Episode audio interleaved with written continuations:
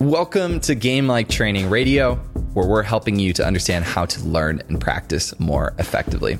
I'm one of your hosts, Cordie Walker. And I'm your co host, Matthew Cook. And uh, welcome back to the second episode where we are sitting down with Dr. David Sherwood, who is a professor at the University of Colorado. And we are going to be going through some aspects of focus of attention and the changes in muscle activation. Yes, and I, I, maybe I should just monopolize this intro like I monopolize this conversation as well, Matt, because um, you did not say much this entire interview.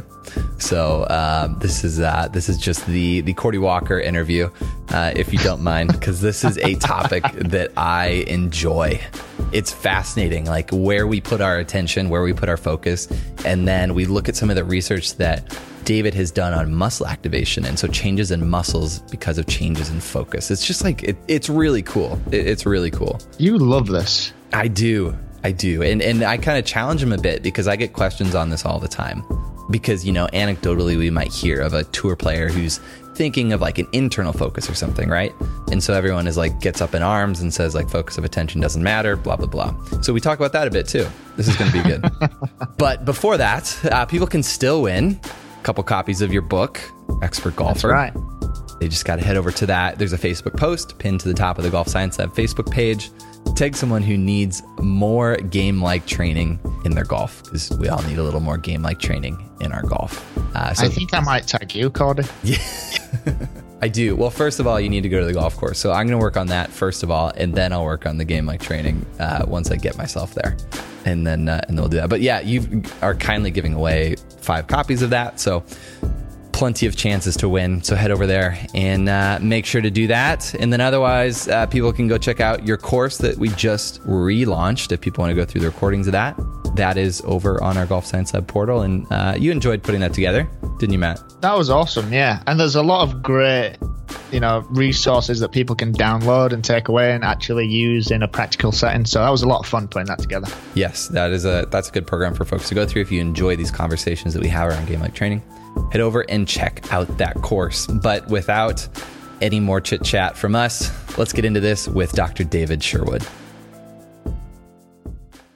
All right, welcome back to Game Like Training Radio. And today we have a, a, really cool conversation. We love talking about learning. And when Dr. Tim Lee refers you to someone uh, to have a conversation with them, you definitely go have that conversation because you know you're going to learn a lot. So today we're excited to have on Dr. David Sherwood, uh, and we have a we have a good conversation in line. David, how's it going?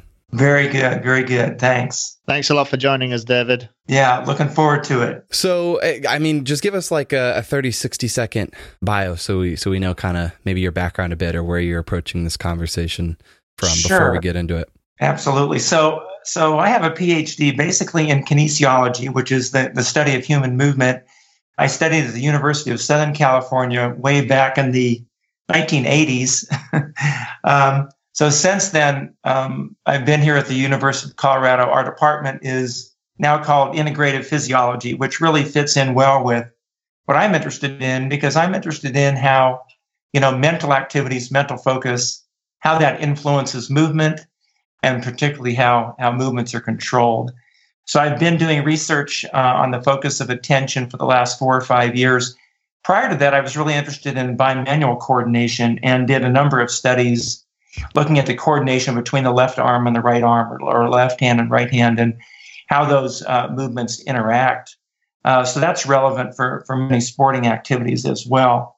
Uh, but in the last four or five years, again, we've been interested in the idea of the focus of attention and how that influences uh, motor control. Gotcha. Cool. Well, let's let's get into that a bit, David. So, I, I mean, I think the general understanding that that maybe some people have heard is that maybe an external focus is better than an internal focus for performance and learning. Is that right? is that true? Yeah, what, what, are you yeah, finding? like, where, where are you at with this? Right. So I'd say, you know, 90% of the studies really have shown uh, there's a benefit for focusing externally, you know, outside the body compared to internally.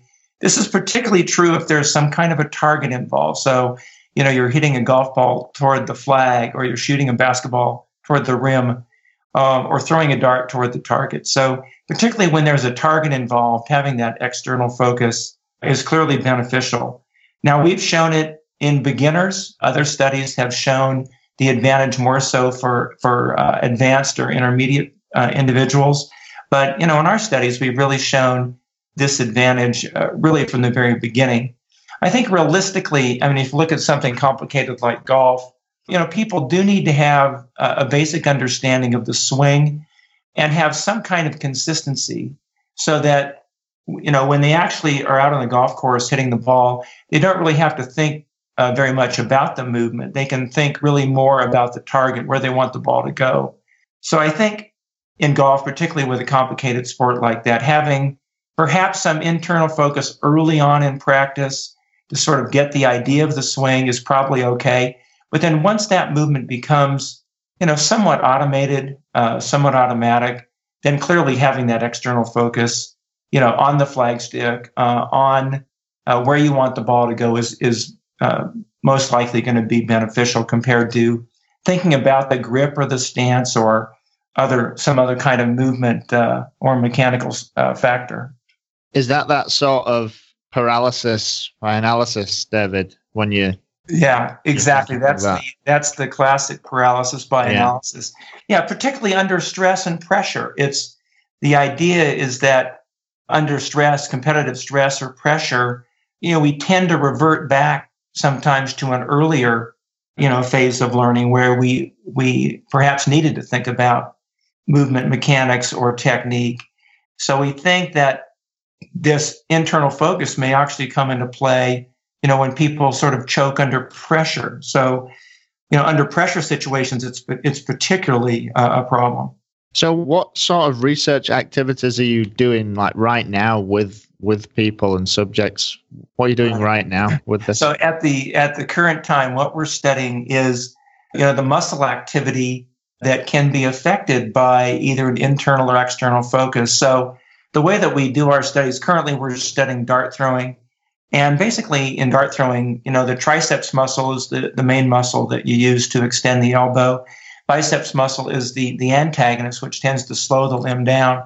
So we'll look at the, the muscle activity pattern in the triceps and biceps as a function of, of an internal external focus.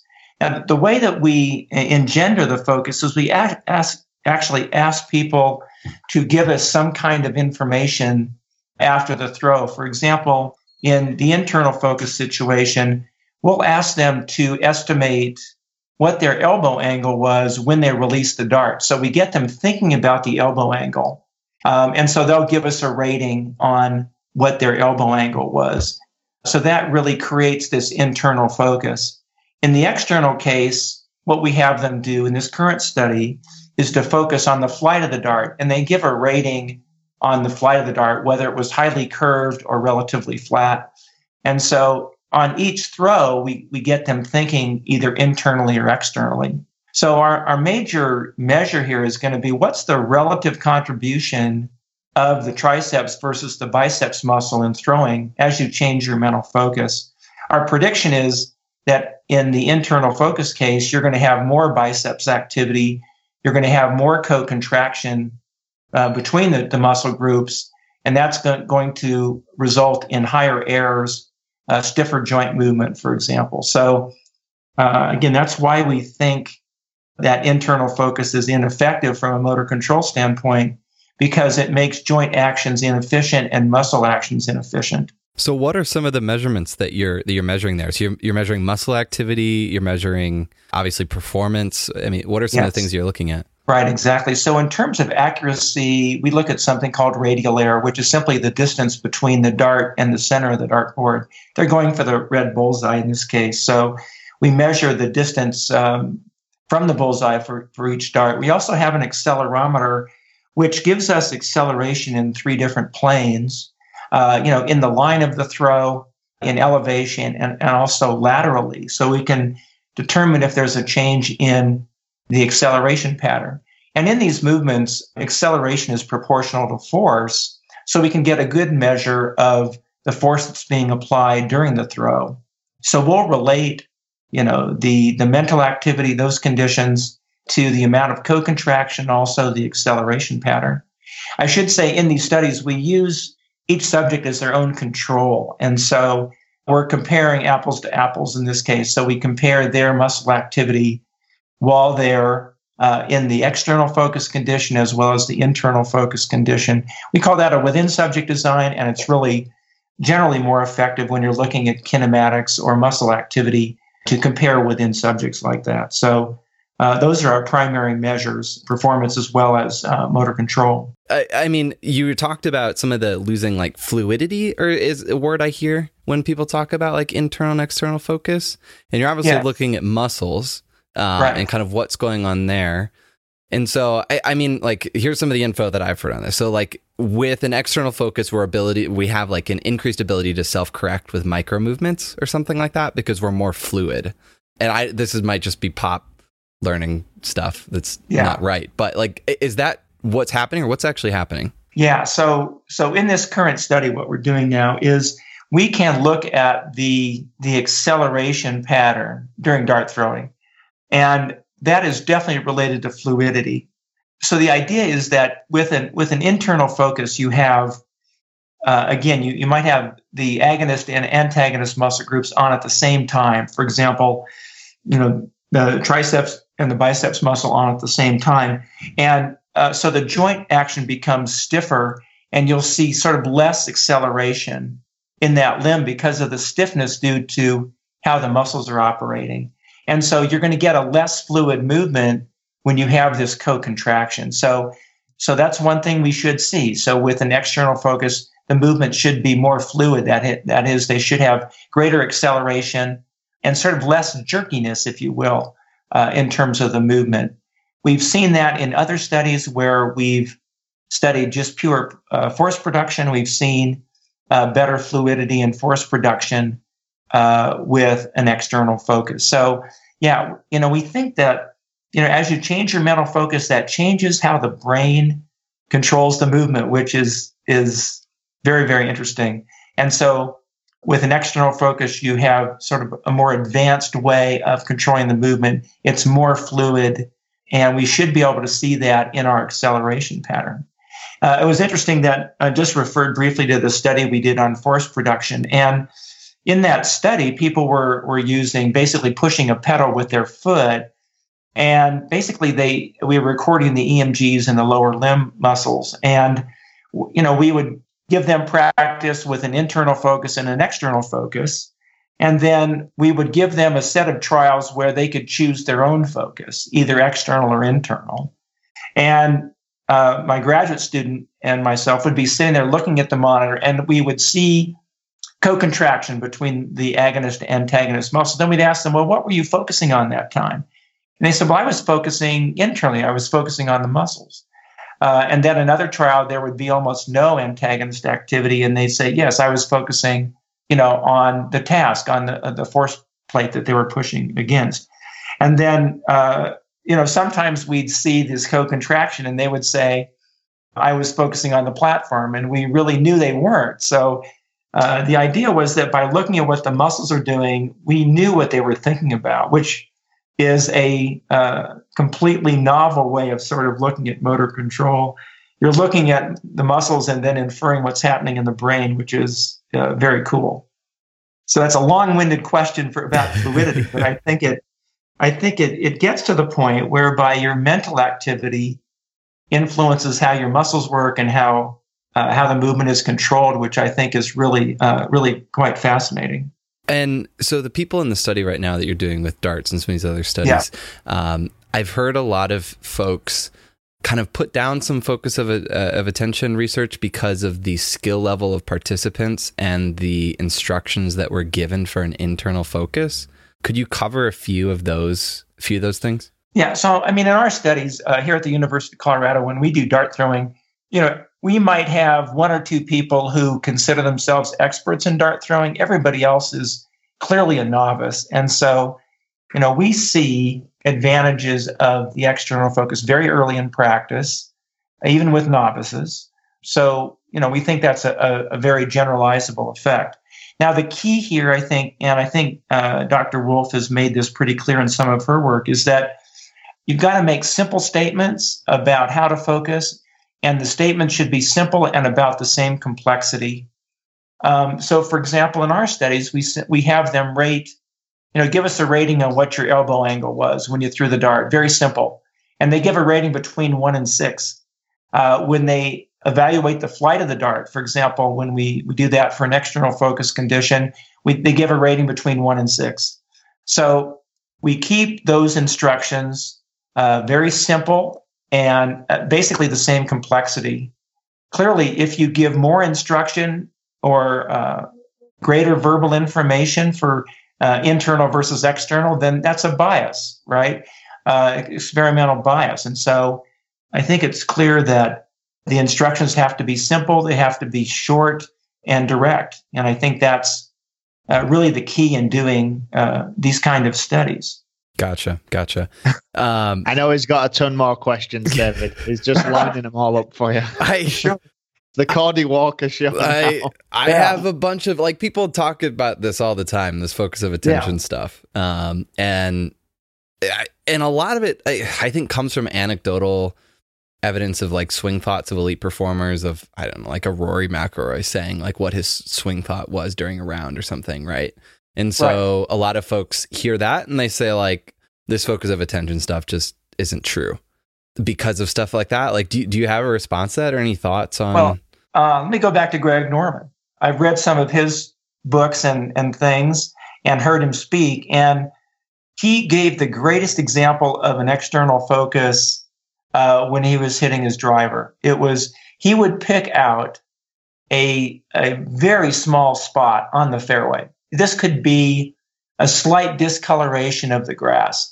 This could be uh, the edge of a bunker, for example, and he would mentally focus on that far distant target uh, before he would hit the ball. And so that's clearly uh, showing uh, an external focus and a very precise one as well. So you have a very narrow external focus on a target. Clearly, that worked for Norm because he was one of the best drivers of the golf ball. Now, let me go back and just say a couple of words about, you know, performing the golf shot versus what you do right before the golf shot. Okay um, you know, many professionals, uh, and again, Jack Nicklaus comes to mind here because he would use mental imagery right before the shot. He would imagine uh, the flight of the golf ball, what flight he wanted, and then he would imagine the swing that would provide the flight of the golf ball he wanted. And then, you know, during the swing, you know, all of that mental activity would be finished. So when he swung, he really didn't think about anything. He'd done all that mental activity before the swing. And so, you know, as golfers are preparing to hit a shot, you know, they're using mental imagery, they're using these activities to plan the shot. During the actual swing, I'd have to be convinced that they're thinking about mechanics during the swing. Maybe before the swing, they're thinking about what kind of swing they want to perform. But during that, that 1.2 seconds, whatever it is, I don't think they're thinking mechanics, to be honest with you. Now, I could be wrong, but I would like to, if we could do the research, is find out, you know, what their brain's doing at that point or what their muscles are doing at that point, and look for the uh, maybe greater co-contraction, you know, if they're thinking about mechanics. Um, so even pros, when they say that, we'd have to sort of take that, you know, for what it is uh, we actually need to get some good measurements from those individuals. Have you ever done a, a, focus of attention study with the? Are you using like is it an EMG to measure muscles? Is that right? Or correct? Yeah, okay. EMG. Have you right. done that with in conjunction with an EEG to measure brain activity? Well? I have. I have. Yeah, I have not personally, but I know. Um, I I know people generally do EEG uh, or EMG it's, it's a little difficult to do EEG during the swing, but I, I've noticed there's companies these days that are producing like a portable EEG that you can actually wear it outside the lab.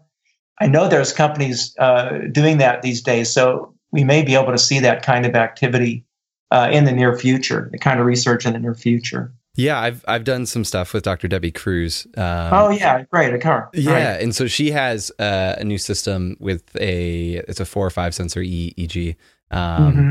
and that, that's portable like that. And I'm just curious if this internal external kind of focus thing and then and looking at like anecdotal thoughts of you know maybe there's a tour player that was thinking about you know getting in a certain position during their swing and that was like their swing thought uh, if what you would find is that the brain state allowed the the muscles to react like they would with an external focus or something. Does, is that making sense? Yeah, I mean, it it could be uh, for sure. I think the, I mean, the big problem, of course, with, with learning golf is there's so many things to think about, right?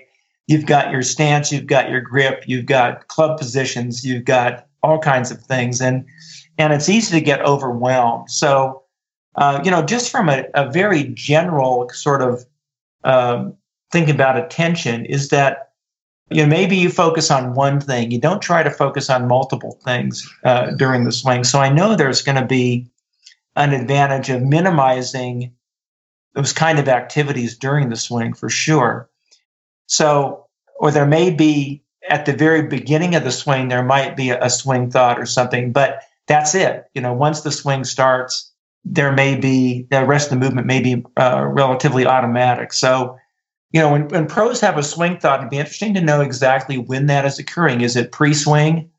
Yeah, I, would be surprised if if it was during the swing. To be honest with you. Gotcha. If if folks are interested, we did an article with Dr. Noel Rousseau. He's a a golf instructor out of London, kind of on automaticity and some of his research mm-hmm. around that. Um, yeah. So another another resource on that topic if folks are interested. Uh, Matt, this is my last question, and then you can talk. I'll allow it. Um, anomalies in your in your studies that you're doing with this dart throwing like any strange anomalies or do some people do the complete opposite of the norm or just like things that stand out yeah i mean occasionally uh, you, you will find anomalies for sure so uh, you know that's why we do study a relatively large number of subjects in our a study we completed a couple of weeks ago it was kind of kind of interesting that we had we had three people uh, in the study, dart throwing study, that were basically adv- intermediate or advanced.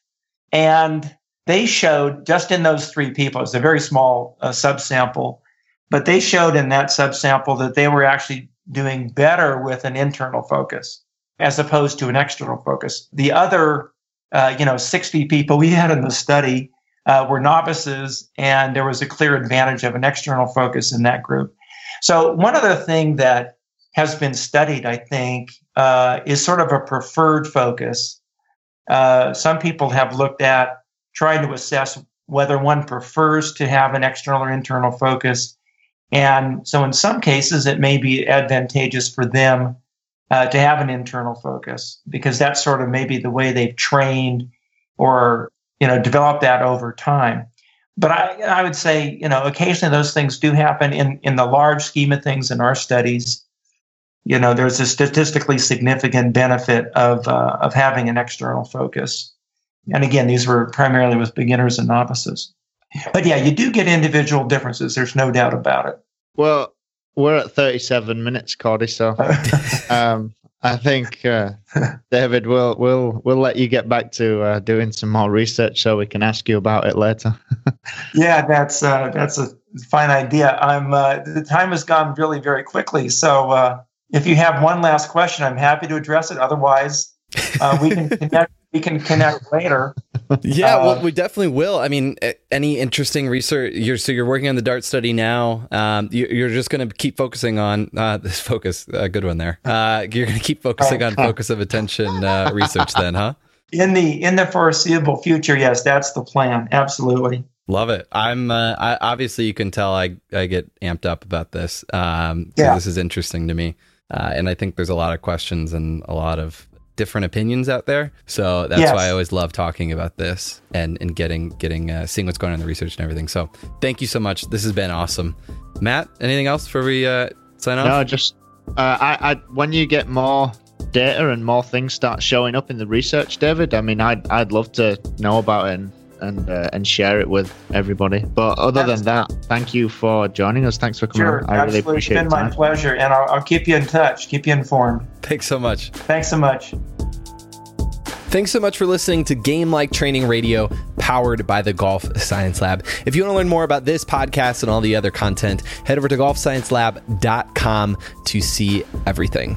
Make sure to check out the Game Like Training course that we put together. You can find that at training.golfsciencelab.com, and that is the Game Like Training course. I hope you enjoyed this episode, and we'll see y'all next week.